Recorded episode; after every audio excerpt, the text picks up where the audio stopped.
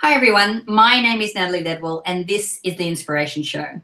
I have a very special guest with me this month that's going to be talking uh, about mindfulness, uh, prosperity, uh, how to change habits, and basically how we can really improve our lives and, and help to make 2017 an incredible year for all of us. But before I get into uh, introducing my guest today and all of his story and content that he has to share, I just want to remind you that if you are watching this uh, inspiration show on YouTube, don't forget to click the link under after the show uh, so that you can take my 30 second quiz to figure out what is blocking you from success. So we can clear that for you and get your 2017 to be more amazing than ever. And of course, if you're watching this um, online, don't forget to leave your email so we can send you the Manifesting with the Masters video e-course. Uh, so please welcome my guest today, Mr. Dawa Tarchin Phillips. How are you, Dawa? Good. Hi, Natalie. Good to join you. Hi. Happy New Year. Yes, same to you. Same to you. Um, now uh, we, like I said, we have a it's, it's, we have more of a spiritual slant on what we're going to be talking about today. But I, what I love about what we'll be talking about is how spirituality actually permeates and works in uh, cohesion with all of our things like you know how we want to change habits and create prosperity and um, and do all those conscious kind of activities which is so cool but before we get into all that why don't you just share a little bit about your story and how you got into doing this amazing work well, myself, uh, mindfulness and awareness training has been one of the most transformative uh, practices and discoveries in my life since my early 20s. I've been practicing now for about uh, 25 years myself, and it's really allowed me to understand where I'm coming from, why I'm here, and where I'm going, and why that matters. And I think those are questions that a lot of people are having increasingly, given the fact that we live in such turbulent times uh, where it is so, let's say, unclear just by looking around you to figure out what to use as a guidance system for a, a happy, successful, meaningful life. So there's a, a, a switch that's happening where people are paying attention a little bit more about what's inside of them and how what's inside of them can be part of a guidance system that will help them direct them, themselves towards a life that actually to them personally feels fulfilling meaningful and impactful. And so mindfulness is getting a lot of attention for two reasons. One because it's actually an evidence-based practice. Um, i'm director of education at a research center here in uc santa barbara that we've founded and uh, where we are actually looking into these contemplative approaches and looking what is the science behind them? And how in fact do these practices help us change habits release limiting beliefs adapt successful perspectives and worldviews and mindsets and paradigms that actually can lead us into a different reality into the experience of a different life altogether where we experience a world that works more often than not. And so uh, from my perspective and in my experience, mindfulness and awareness practices are key because the, the tools that we have to change our lives are our thoughts, our attitudes, what we imagine, our words, and our actions. And so, without exceptions, these five tools happen in the present moment. And if we're not here, we actually give up all control over our life and all our capacity to self direct and to change things. No, and I love how you're talking about the science. You know, we also uh, at Mind Movies do a lot of work with uh, Dr. Joe Dispenza and Dr. Jeffrey Fannin, where we're brain mapping people as they're watching Mind Movies and visualizing and and meditating and so forth. So there is a lot of science now that um, that shows that you know how these concepts that we talk about when it comes to mindfulness or law of attraction or whatever that is, how we can measure um, what's physiologically happening, but then also measure what's happening and the results that are happening in the world around us. So, uh, so how e- I know. So for a lot of people, I know that if they can just you know, I was talking to a girlfriend last night. It's like if I can just get people to look the way that they normally look at something and just shift it so they're looking just over here and looking at something just a little bit of a different perspective, it can make such a massive difference um, to the results they, they have in their lives you know how easy is it for us to be able to shift a thought like that or shift our habits like that well, a habit is an interesting thing that basically consists of three elements. There is the, the, cue that initiates the habit, then there is the behavior, and then there's the reward that we get from the habit. And because we're getting the reward consistently from certain habits, then we, we get addicted to those habits and we have a hard time changing them, even though we don't like the results. And so different methods actually have evolved, uh, many of them mindfulness based, that allow us to transform our habits. And there's ways that that can be done where we either focus on the cue and we are looking at how can we change our awareness of the trigger and uh, create more space, more options, more choice around the trigger, how we can shift behavior or how we can reallocate the, the, um, the reward that we're getting. I'll give you an example. Let's say, for example, I have the habit to get angry every time somebody disagrees with me. And the reward I get from that is that I feel more powerful. I feel more in control. But the result that I get actually is that my relationships deteriorate and I have less and less influence and less and less respect. So even though I like the reward, it's not producing the result I want in the world.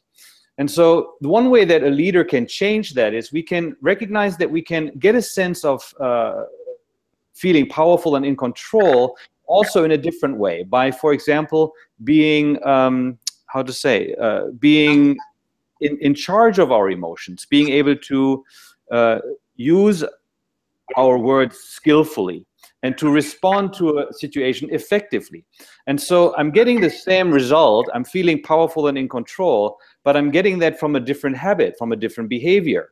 While before I was getting that reward from getting angry, now I'm getting that reward from responding skillfully. And when I change that, I am actually able to change a habit quite rapidly because I'm still getting the same reward. I have the same trigger, but I'm choosing a different behavior to get the reward. And right. that, that behavior then can be more in alignment with the long-term result that I'm actually trying to achieve. Yeah. So there's a lot of research that, that shows that uh, mindfulness is very effective in helping us change our habits. Yeah, Can, and I know that uh, mindfulness has been, you know, a, a very uh, well-used word lately. Um, I see it popping up a, a, lot, you know, when we're talking about leadership or when we're talking about children or when we're talking about, you know, uh, how to go about our day. You know, um, I know we've spoken before about what your definition of mindfulness is, but could you share that with us now?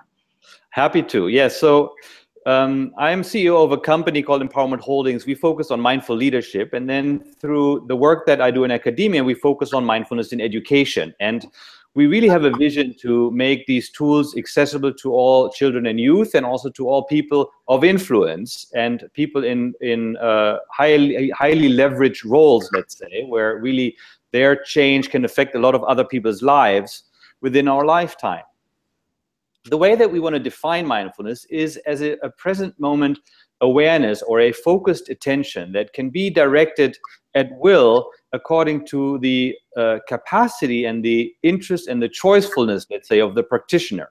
So we all have the ability to be present. We know from research and from science that we are distracted usually on average 30 to 50% of the time of our waking day, which means our mind wander mm. our minds wander and they drift from different from topic to topic from thought to thought from perception to perception. And if we're not aware of that ongoing activity we, we may consider that we don't actually have a choice in that that what happens in our mind is not something we can take control over. And but it's either one of two things either our mind controls us or we begin to control our mind. Now if we choose to control our mind we we learn that we can let go of thoughts. That once we become aware that we have become distracted, we can bring our mind back to an object of focus or an object of our attention. This is something that we call an anchor in mindfulness, which can be anything from a simple act of breathing to the physical sensation of uh, being present or of walking or sitting or being engaged in conversation. It just means that we have something that actually anchors us, that connects us to the present moment. And whenever we um, how to say, whenever we uh, engage in that way, when we release thoughts in order to return our attention to the present, we cultivate the habit of open awareness or uh, non-centered, let's say, open present moment awareness. And there is a, a great quality that comes to that awareness, both in terms of cognitive flexibility, but also in terms of cognitive efficiency most of the time we, people are preoccupied in their minds. They jump from thought to thought, from narrative to narrative, from storyline to storyline, and that gets exhausting. When we cultivate mindfulness in this way, that we actually learn how to consciously and choicefully let go and return to this present moment, we get access to a second state, which is what we call an open creative state, in which ideas and thoughts and feelings can manifest without necessarily being able to dominate our state of well-being or our ability to function. And so that becomes actually a very effective leadership tool because leadership is all about relationship and how we actually can show up in relationships. Yeah absolutely. You know i, I do the same thing. I try every 90 minutes because otherwise uh, to take a break. Otherwise i'm just in front of my computer all day. Um, and then i'll do something like uh, something mundane like unpacking the dishwasher but i'll make sure that what i'm doing is i'm just focused on that putting yes. the on top of each other and then putting them in and just focusing on that one thing. So it kind of helps me to get back into the present moment and to get centered again rather than thinking oh my god i've got to get these emails done or i've got this list to do. And you know so it, sort of gets me back to, to that center. So it helps me uh, navigate through my day much more effectively. But what are some of the other benefits people can you know uh, experience from you know practicing mindfulness well, there's a long list of uh, scientifically validated benefits that are, some of them are, like I said, uh, cognitive, uh, whether that's our working memory capacity or our intelligence. Some are emotional, our ability to recover from negative emotional states or our ability to actually uh, cultivate uh, positive emotional states. Some are physiological, um, you know, just our ability to restore allostasis, which is the state of physiological balance and health and vigor that gets restored once we uh, reduce stress in our lives. And some are uh, also um, how to say uh, organizational benefits. Let's say how we're able to show up in relationships how we're able to set up our work life how we're able to set up our family life how we're able to set up our relationship with our spouses or our friends. So there is a, a number of benefits that come from that that have all now been validated. Over the last 25 years scientific research in mindfulness actually has multiplied thou- a thousandfold. So mm every year now over a thousand studies are being published on the, the scientific benefits of mindfulness and meditative techniques. And there is a reason for that. Um, the reason is that actually these tools, as simple as they are, they improve people's experience. They allow them to stay more focused and actually get better results in life, but they also restore well-being. Like when you said, you know, I, I focus on one thing and suddenly I begin to reconnect with my own life, with my own presence, with the things I see around me, a sense of beauty, a sense of aliveness, a sense of connection. And it's so simple and it doesn't cost anything. Exactly. And I know, and how often, I mean, especially now we're, we're you know, going into a new year uh, you know, you look at last year and go, whoa, that went past so fast. Um, you know, we always seem to have that, you know, the years are going faster. Or, you know, you can get to the end of a day and go, I really was like flat out all day. I don't remember anything. But I think by dropping back into doing this, even if it's every couple of hours or every three hours, just doing something to help you drop back into the, the essence of who we are and being more conscious about our day and, and seeing the meaning in it. And I think when we see the meaning and the understanding of what we know, what we're experiencing, it really helps to bring more joy, if anything else, um, you know, to, you know, to our, to our life and to our days. Yeah. And we, we can make joy a choice. You know, oftentimes people think that they are uh, struggling or miserable because they have to be uh, but in fact, once we become present, we can actually notice that we have choice. We have choice in the way that we think about things. We have choice in the way that we cultivate attitudes and emotional states and emotional responses to events. And so part of the, the benefit of this choice of mindfulness is that it actually brings more choice into our life so that we can choose joy. Yeah. And yeah, rather than finding it occasionally yeah hmm? and choose how we respond to different situations and and you know like you were saying before we can either choose to be you know angry or we can make this other choice and this is what mindfulness helps to us do like really figure out, well, if, if this is something that I don't like, then what is it that I do like? And then, you know, by just even taking a breath before that moment shows up, eh, giving ourselves a moment to make a choice on how we choose to show up in that moment, which I think is super powerful. Um, we, yeah, go ahead. to add one thing, maybe, you know, we, we know that underlying all of our behavior is consciousness and uh, the, the, the awareness that we have and the choices we make within that awareness. And the results that we see in the world come from the behavior, but behavior is rooted in consciousness. And I think what a lot of people don't realize is that they are completely free to cultivate different states of consciousness. They don't need permission from anyone. They don't need, um, how to say, no one can keep them from changing their state of mind if they want to. It is ultimate freedom. And so I think a, lot of people are just beginning to grasp that this is something uh, revolutionary that will affect all areas of society as this understanding begins to spread throughout the world. Yeah. Now I know that you're doing um, a lot of work with like with children and with with leaders of industry and, and corporations, um, but I know that you have a global summit coming up. That I wanted to just touch on that uh, before we go because um, you've brought uh, together some incredible thought leaders and and and uh, you know like i said the, the people from all different types of walks of life so tell us a little bit about you know the, why you put the summit together and what people can expect if they if they join yes the event is taking place from march 1st to march 10th uh, it's an event that i'm co-founding with eric forbes who actually is one of the founders of the Mindful Leadership Summit in Washington, D.C., that happens every year. And this is the first global mindful leadership online training event that's ever been put on. And it's called the Mindful Leadership Online Training Conference.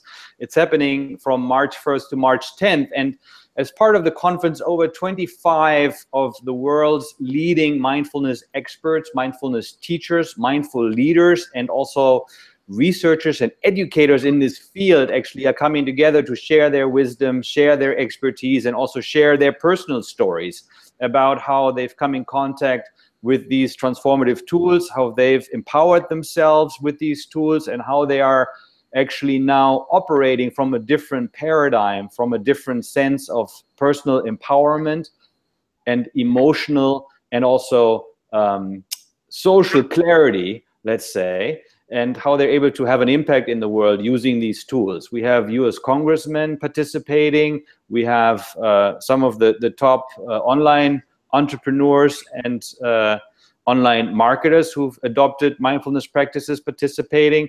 But we also have some of the top meditation teachers in the world. So it's going to be an exciting summit. And the wonderful thing about doing it online is that actually people from around the world will be able to join it and will be able to hear these stories and learn these tools and have important takeaways to improve the results in their own life.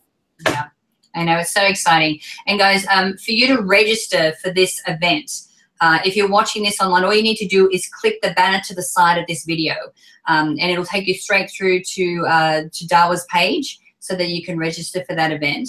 Um, and obviously, if you're watching this on the app, you can actually click the banner underneath. Um, and it's uh, free to register. Is that right, Dawa? It is completely free to register, and you can uh, experience all the content of the summit for free. Now, if you like to own the content, to work with it on your own, in your own time, there is an ability to purchase all the content, all the videos, all the transcripts, all the audios, all the bonuses. But as uh, our guest, you can go through the entire experience and uh, actually consume and benefit from all the content completely for free. Awesome, awesome. Well, thank you, Dawa, um, for joining us. And like I said, guys, just click on the banner to the side underneath um, so you can register for that event for free. Um, it is uh, an, a mind expanding experience. And like Dawa said, he's brought so many different types of people together uh, to be able to, you know, to it, really talk about their experience of how mindfulness shows up in their business, in their life. Um, that you can also apply yourself. So thanks again, Dawa, for joining us today. It's always a pleasure talking to you, darling. Here's the promise. You're not going to be the same after you watch this summit. I promise you that. Okay. Right. So guys, I encourage you to share this video. You can do that by clicking the Facebook and the Twitter share buttons on this page.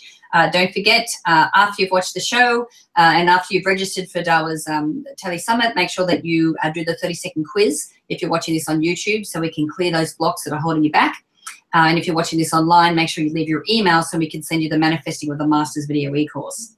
So until next time, remember to live large, choose courageously, and love without limits. We'll see you soon.